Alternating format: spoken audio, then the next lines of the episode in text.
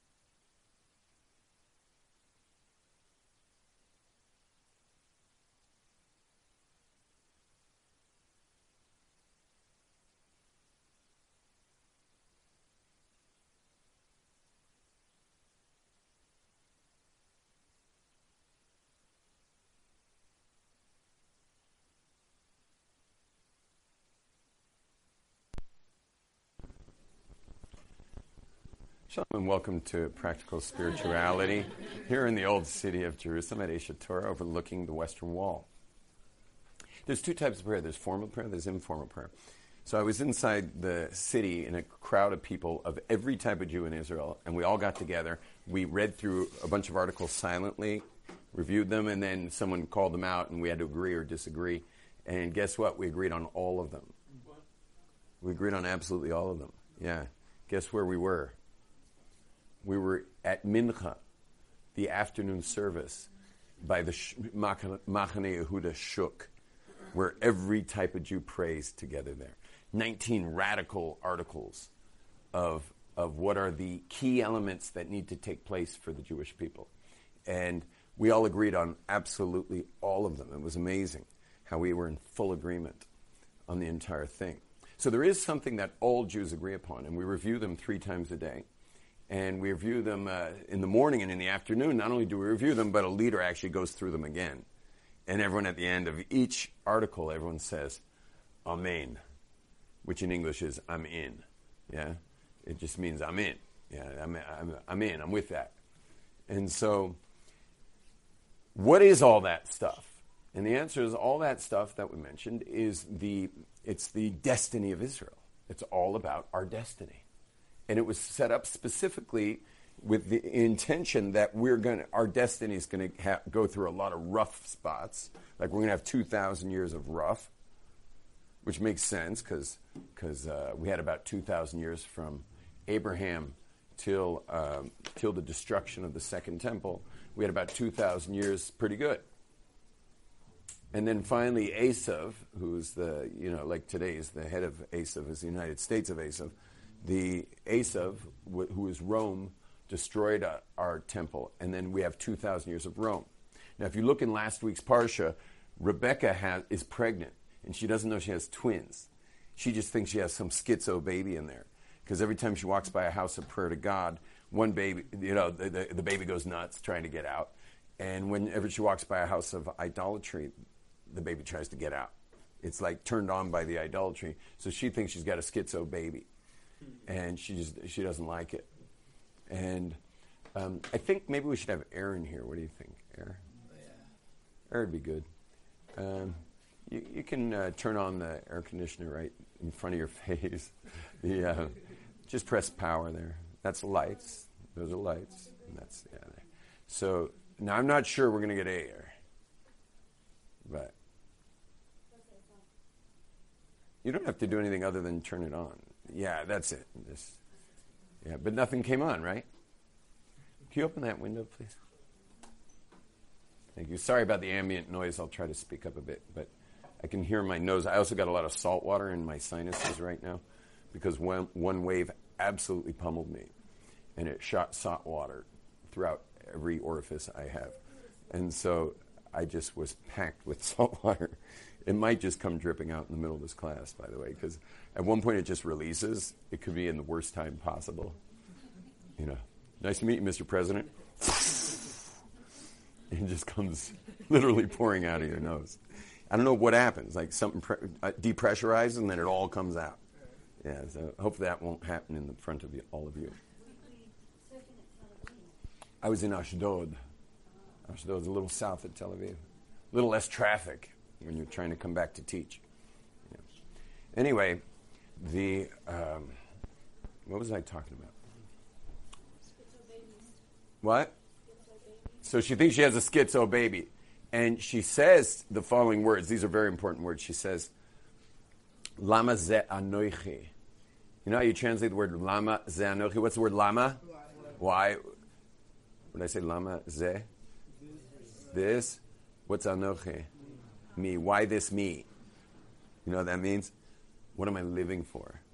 What am I living for? When a mother has a schizo baby, meaning the guy's like can't decide whether he wants God or whether he wants idolatry you know, the baby's just not. This is not a nachas baby. This is a tro- this is a problematic kid who's going to make trouble, and you know, so she starts thinking, what am I living for? Because think about it, when a woman would be in childbirth in those days, you're going to potentially die. You may live, you may die, but no one knows whether you'll live or die through that birth. So it must be that the birth was worth your life. But in this case, when the child likely won't carry on the traditions that they fought for, that Abraham fought for, and and, uh, and Sarah fought for, and and Isaac and Rebecca. So now Rebecca's pregnant with a baby who's like real questionable, and so she's thinking like, what am I living for? Because I may die over this, and and like, what am I what am I living for? It's very interesting how we think of children today because I don't think any of you think much more of like how much you'd like to have a child. But but having a child who's a scoundrel is I don't even know why why would you have a child if your child could potentially be a scoundrel? You know, if he's a no good Nick, so you made the world a worser place. And you're gonna almost die having him or her. And and you're going to spend sleepless nights. Well, you're going to sleepless nights pregnant, sleepless nights coming up to the birth. The birth is dangerous. Then you're going to have sleepless nights nursing this baby for about a year. But it's amazing. People, I mean, I know Westerners have gotten so nihilistic that many of them aren't having children in places like the U.S. or Northern Europe have uh, negative birth rates now because, you know, people finally realize, like, we are human beings are just a problem on this earth. And so why would I bring more problems? I remember when I was uh, visiting Los Angeles, I came in with my my chicks. You know, I've got a bunch of kids, one after the other. So I came walking in, and all my little chicks were following me in the house, and, and it was a it was a, a get together, and all my radical environmentalist friends were there, and they were like, they're like, Glazer, what's with all these kids? My goodness. Like you knew better than we did about overpopulation, lack of resources, and you know, Westerners are supposed to uh, be so apologetic that they're supposed to actually negative birth rate themselves out of existence now. To apologize for their overconsumption and, and their carbon footprint on this globe. And so I said to them, it was amazing timing too, because we were sitting on the cliffs in California on a bus bench. Not a bus bench, uh, you know, a cliff bench overlooking the Pacific. And just then, uh, someone's bag, they were eating chips or something, and the bag went, went flying. Like they finished the bag, went to throw it away, but it blew out and flew.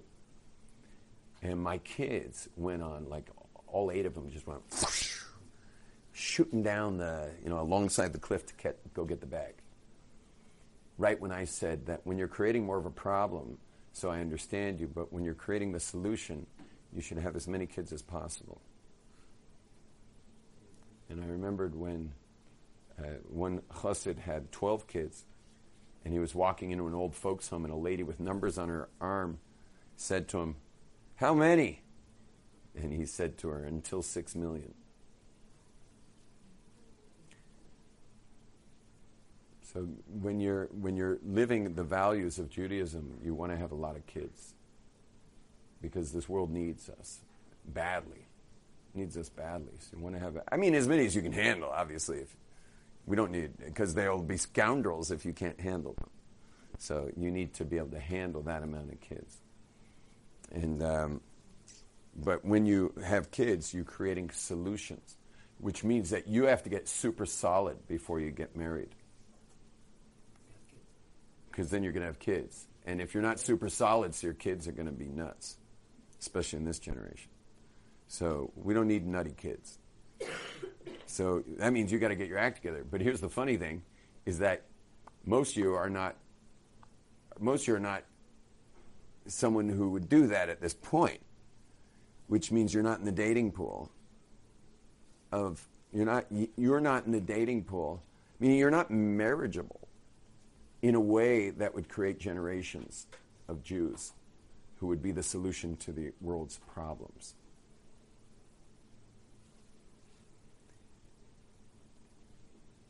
Which means that anyone who is interested in you should be slapped. because they're interested in something else. They're not that interested in, in what marriage and child raising is about. They're they're interested in something else. Well, that's an important thing they're interested in. You've got to have that as well. But otherwise, they should be slapped. And you, the, what you want to do is develop yourself such that you have that you have uh, values that are un, that you won't compromise on. You have to have uncompromising values, and they should be eternal values. And when you have those eternal values and you've You've incorporated them and you've integrated them. So now you're ready to actually invite someone else to join you in the journey, but only after you've integrated the values. Now, you might say, Well, I'm lonely and I'm not very good at integrating those values, but uh, nor am I even interested in integrating those values. I'm just simply lonely. Okay. So get married and don't have kids. But to say I'm lonely and I want kids is not nice. Because you're supposed to give to kids, not have them give to you. But how many people have kids just to have some safe place to be loved? Because kids don't leave you. They're like dogs. They're very faithful. And they, they, they will love you even if you're married to someone who's a workaholic or something like that and is finding other priorities. So you'll, your kids will be very loyal. And so maybe now you're loved. Except the whole point of having kids was to give love, not take. Not to take from them. We're supposed to actually give our children love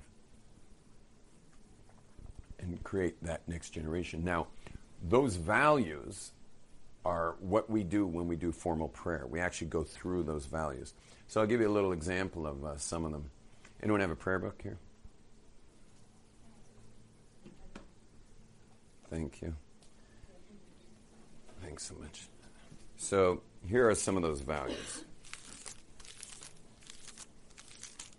So the first value is the first value is that is that there's a God. That's number one. That there's a God. And the second value is a little weird. the second value is that is that we're all going to somehow rise from the dead. Which is like the most irrational thing ever, but I mean, on the one hand, you all think that's crazy. I understand. I think it's pretty crazy too. But it's, um, but it is kind of interesting because you, who thinks it's crazy, you came from a microscopic putrid drop that mixed with an egg, and it was all microscopic, and there was nothing really there, unless you had a microscope. And somehow within that is your DNA, and that DNA managed to, you know, knock off a person, and that's you. Yeah, and the knock, it got it together and made you. Well, there's a lot more than that microscopic stuff in the grave. You understand? They use forensic, you know, stuff from dead people and stuff, and it's easy to get DNA off bones and you understand there's a lot more material in a grave than there was in your conception. And and the the prophet even says that like the, the that there's a particular bone. The prophet says that there's a bone. Oh, good, my source book just arrived. Uh, here's a seat right next to me. always find whenever I'm speaking around this rabbi, he always knows where it says what I'm what I'm saying. He's my source book. So, so the prophet says that that um, we have a tradition. Actually, we have a bone called the luz bone, which is everyone feel the back of your head. There's a little bone. It's the a little bone that's the back of your skull. Feel your bone there. That's an important bone, and in our tradition, our Kabbalists teach us that that that bone never disappears. When you die, it actually will stay. And, and by the way, obviously in Judaism, there's no cremation. And I'll say a word or two about that is that, that the, um, you're not allowed to be cremated in Judaism. That's a total no no, like a huge no no. And, um, and, and it's not up to you. Okay, Judaism doesn't, your body's on lend. God so is your soul. This is not your body. I know it sounds un American to say this is not your body, but this is not your body. You know, you you have this loner. Treat it well. It's your body temple. Make sure it stays holy. And the and it's not yours to you know, you get all these people today, they're like, you know, yes, we've I've decided to be cremated. You know, and who the hell are you, man? Who the hell are you? You've decided to be created with your body? Yeah, we don't see it as our body. Yeah, you made it, you didn't make it. Was made out of the miraculous. It was made out of really out of thin air, really. You know, microscopic things that could only ever put you together if there was God, which there is. And so God lent you this body and put the soul in it. And when the soul leaves it, the Torah is very clear. The prophet says that it it must go to the ground. Now, in the ground, you have this luz bone. And the luz bone, uh, says the prophet, and I don't know if you know which prophet, but it, it becomes like uh, butter like at the end of days. It's, it'll be year 6,000. Right now we're in 5780. So 240 years, 220 years from now. 220 years from now, what's going to happen is the whole world's going to shift into some other category. We don't know what exactly. But the luz bone is going to turn to like butter. It's going to turn into this like butter substance. And then it's actually going to grow veins. And it's going to reconstruct you. Now, there's, it's very interesting. There's two opinions of who's going to get reconstructed. Why? Because you've lived many lives. Who's getting reconstructed here? Is everyone you've ever been being reconstructed? Or is like the six million dollar man getting reconstructed? Meaning, is it going to be a reconstruction of everyone you ever were into one being? Or is it everyone you ever were is going to rise? And then there's other subjects as well as is do only the tzaddikim rise? Do only the people who treated their body as a temple rise? And then there's another discussion of, or is it only the bodies buried in Israel rise? Do you know that people ship bodies to Israel? I've had to pick some up at the airport. You should know there's a big fat tax on it. It goes in, the body goes with all the, uh, you know, all the cartons of things getting taxed by the tax authority.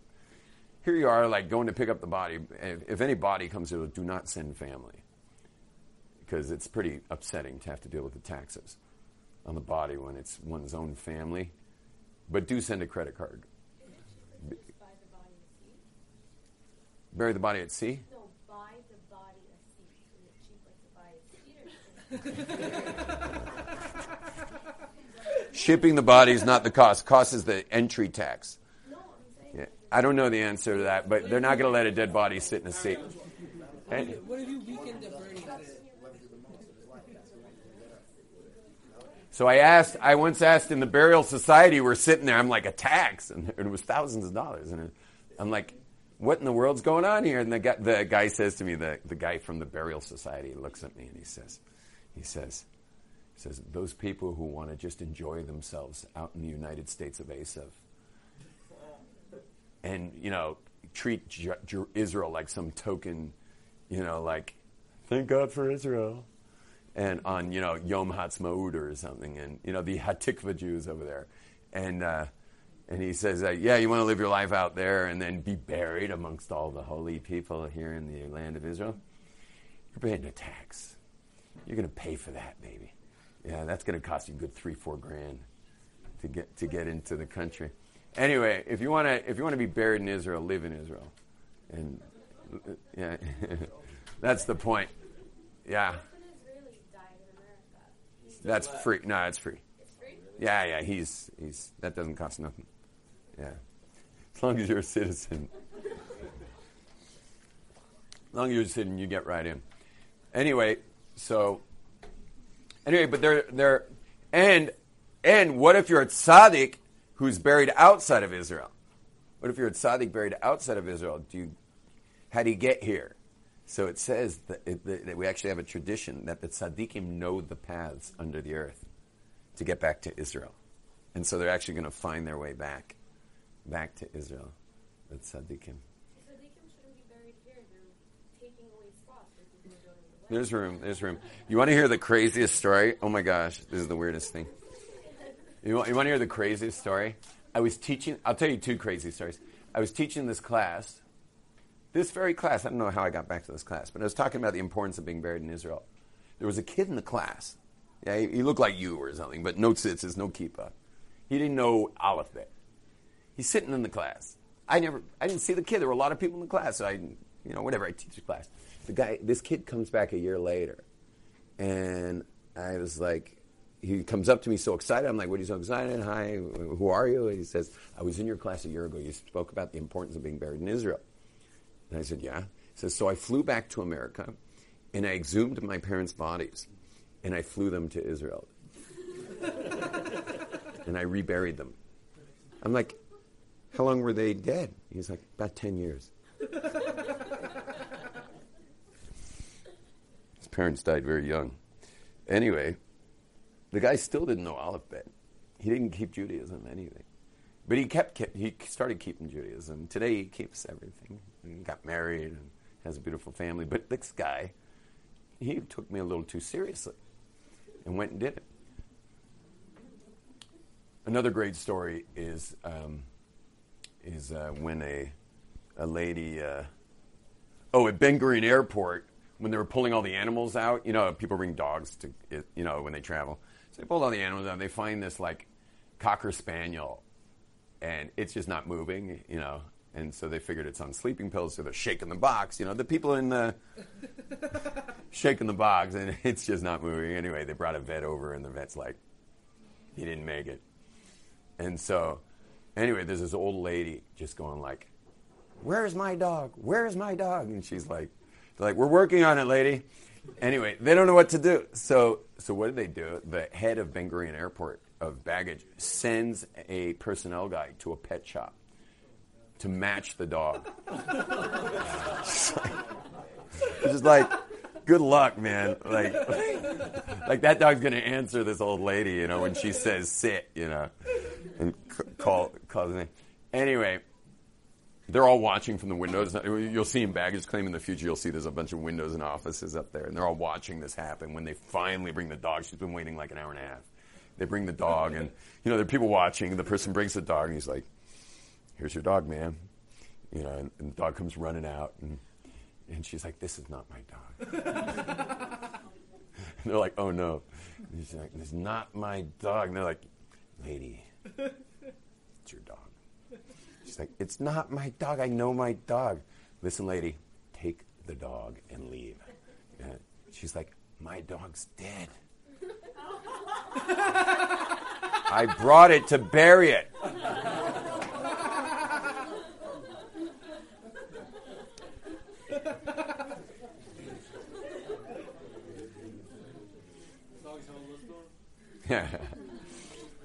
anyway, so so the way you feed your luz bone is by doing something extremely painful in the summer and less painful in the winter. And what that is is you have a fourth meal. You know how we have first meal Friday night, second meal Shabbos day, and then third meal Shabbos afternoon? So there's a fourth meal Saturday night in honor of King David, Mashiach ben David, the Suda of the Mashiach. And when you wash and eat a meal for Saturday night, it actually nourishes your luz bone for the end of days, for the 6,000 year. So, so if you could wash Saturday night and have a meal in honor of King David, who passed away actually on Shabbat, if you could have a meal in honor of him, a festive meal, you know, but at least wash and have in mind your luz bone and Mashiach. But anyway, that's the second value is the resuscitation of the dead. And for some reason, I had to do that whole expose on resuscitation of the dead, which is, you know, is bizarre. Oh, I didn't answer the question. You know, we're just going to answer this and then call it a day. Do you come back as everyone you ever were, or do you come back as the six million dollar man? So, what do I mean by that? See, if you're going to be resuscitated, that means every person you were, every time you were incarnated into a body, would be coming back. So, which one's you? You know, when all those bodies come back, you ever thought about which one's going to be you? And so that's one question we got to deal with. And another question is the other option is that you see, there are 613 commandments. Those break into 365 negative ones, easy to remember. Those are the don't do's, because the days of the year are the don't do's. And 248 positive commandments, and those are the, excuse my French, do do's. Now, the the do's are 248, 248, easy to remember because 2 plus 2 is 4 and 4 plus 4 is 8, 248. So those are easy to remember, and the 365. But guess what? The human body has 248 major minor limbs and organs, and it has 365 connective tissues that hold it together. Which is kind of telling you something. That limbs and organs you do mitzvahs with. That's the do's. And the stuff that's holding you together, like what holds you together? The fact that you refrain from stuff. Like, for example, in your marriage, what, what, what you do is say, I love you. What you do is buy flowers. What you do is help out. What you do is, is listen when someone speaks. Those are do's. And the don't do's are what hold the marriage together. It's the same thing in our relationship with God. That we have the do's that are how we connect to God proactively, and the don't do's are how we, you know, keep the conditions for connection to be possible. They hold stuff together. And so too in your body, you have 248 limbs and organs to do with, and you have 365 connective tissues that hold you together. Now, think about it. Every incarnation you've been in perhaps is a chance to perfect some part of your body. So, meaning you were a Cohen, um, you were all, ladies, you were all a male Cohen at one point. And you did the mitzvahs in the temple at one point. You were a, you were a Cohen Gadol at one point and did the mitzvahs that the Cohen Gadol does, which isn't so far fetched because the Cohen Gadol is obviously going to be made up of all the souls of Israel. Consider, think of his job. His job's to go in there, right across from this window, go in there on the holy of, in the holy of holies that you're only allowed once a year, and literally be the conduit for all the Jewish people to be forgiven, while he says a 72 letter name, and all the Jewish people are flat on their faces, saying Baruch Shem Kavod Vaed, while he says this name. Can you imagine knowing how to pronounce such a name? You're obviously not allowed to say it. You know, it's, it's not something you get to just say. And, uh, and the, um, so you were that person in one incarnation. And you've been a woman, all you guys, you know. I mean, you, today you're a woman too, if you live in 2019. No offense with your little tight knickers over there, but the, the uh, I'm just mess, I'm just messing with you. But and this guy's got his. Look at this guy's shirt. Oh my gosh. It's just, yeah. It's, he said it's a nice shirt. It's a wonderful shirt. You wouldn't get caught dead wearing that thing in 2015. I'll tell you that. So the um, it's all right. You're a victim. no, it is lovely. It's very pretty and tight. Anyway, the um, I'd be great in Lakewood, wouldn't I? I'd be a hit.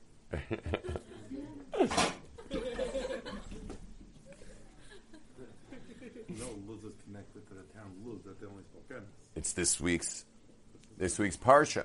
So the rabbi is talking about the, the this week. This parsha is Jacob's ladder parsha, and tomorrow I'll be speaking all about climbing Jacob's ladder because that's really the path of path to God that we're all on. And so, how do you get up that thing? And uh, so, what was the mention of Luz exactly? It was he was in Luz. The place he, he the place where the ladder was touching down was Luz, right? They said, oh, maybe Luz was there. Anyway, Luz is some like hidden city experience. It, no one lied in Luz. No, nobody ever lied. And No one ever either. lied in Luz, and no one ever died in Luz. When you got tired of life, you left the mysterious town, and when you left the gate, you dropped dead. Really? Uh, no one ever died in Luz. So when it was time to die, you left. When you got tired, you could live forever. When people got tired of life, they walked out of Luz, and at the gateway, they dropped dead because then they were in the world of lying. Yeah, Luz is Luz is Mysterious town. mysterious, mysterious town, and it also is related to. Uh, it relates to Peniel also. The uh, where's that when he fought with Esav? That's I think that's also connected to Luz. Is where Jacob and Esav had their wrestling match, and Jacob said, "Seeing you was like seeing the face of God."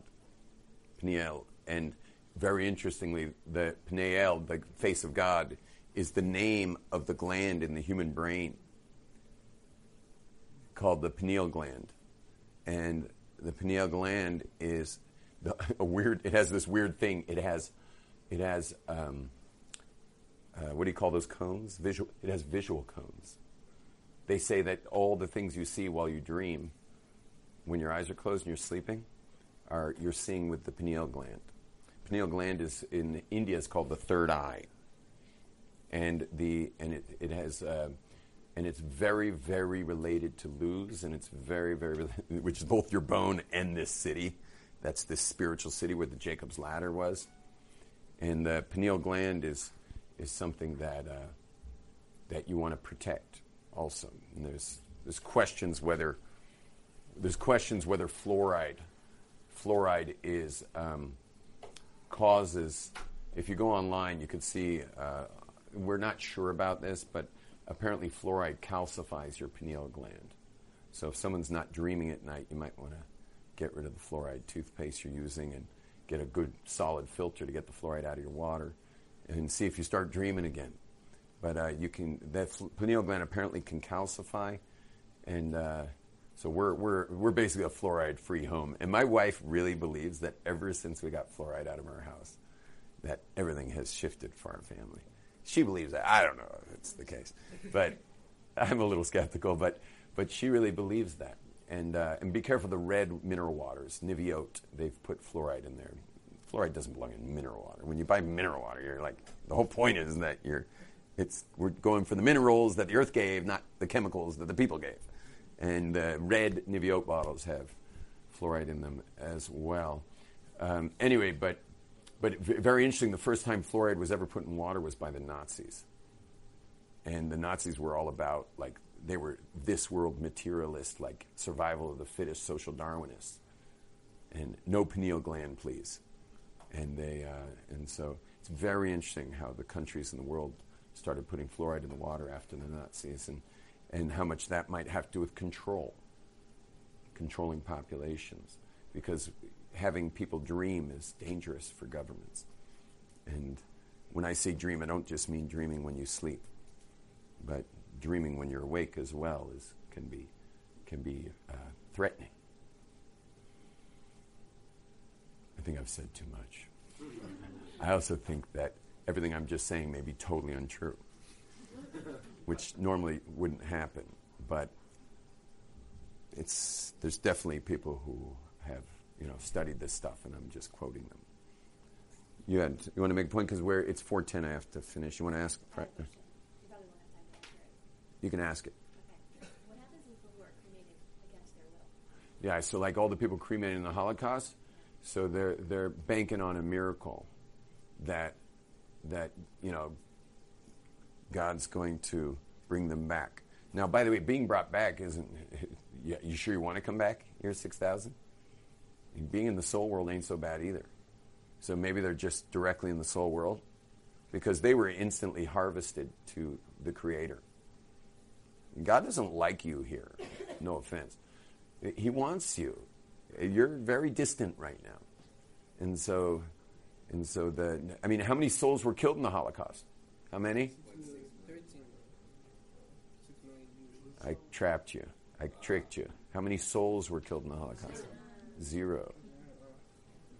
So they're doing fine, those souls. The, the ones who survived are the ones who I have some questions about how well they're doing. But the ones who, who were taken, they're okay. And being, and by the way, you want to hear another freaky Kabbalistic reality? This is my last Kabbalistic reality on death. Is that anyone who's killed for being a Jew suffers no consequences for all their stupid choices in their life. It's the weirdest thing, but for some reason, if one is killed for being a Jew, they're off the hook for everything they ever did. Now, if you've done a lot of bad things and you think you can walk through the Arab quarter with a T-shirt saying "I hate Arabs," you know, that's suicide. You can't do that. But anyone killed for being a Jew has zero consequences for their moves in life. So, it, What if somebody wasn't killed for being a Jew, but they just, let's say they, they opted for cremation. they didn't make a choice, and then somebody decided for them, and they were. Yeah, I, I don't know. That, that'd be a bummer. But I don't know what the answer is for that. Maybe they don't come back at 6,000. I don't know. Okay, everybody, this was one nutty class. And uh, please God, tomorrow will be a little more coherent. Shalom. Shalom. You've just experienced another Torah class brought to you by TorahAnytime.com.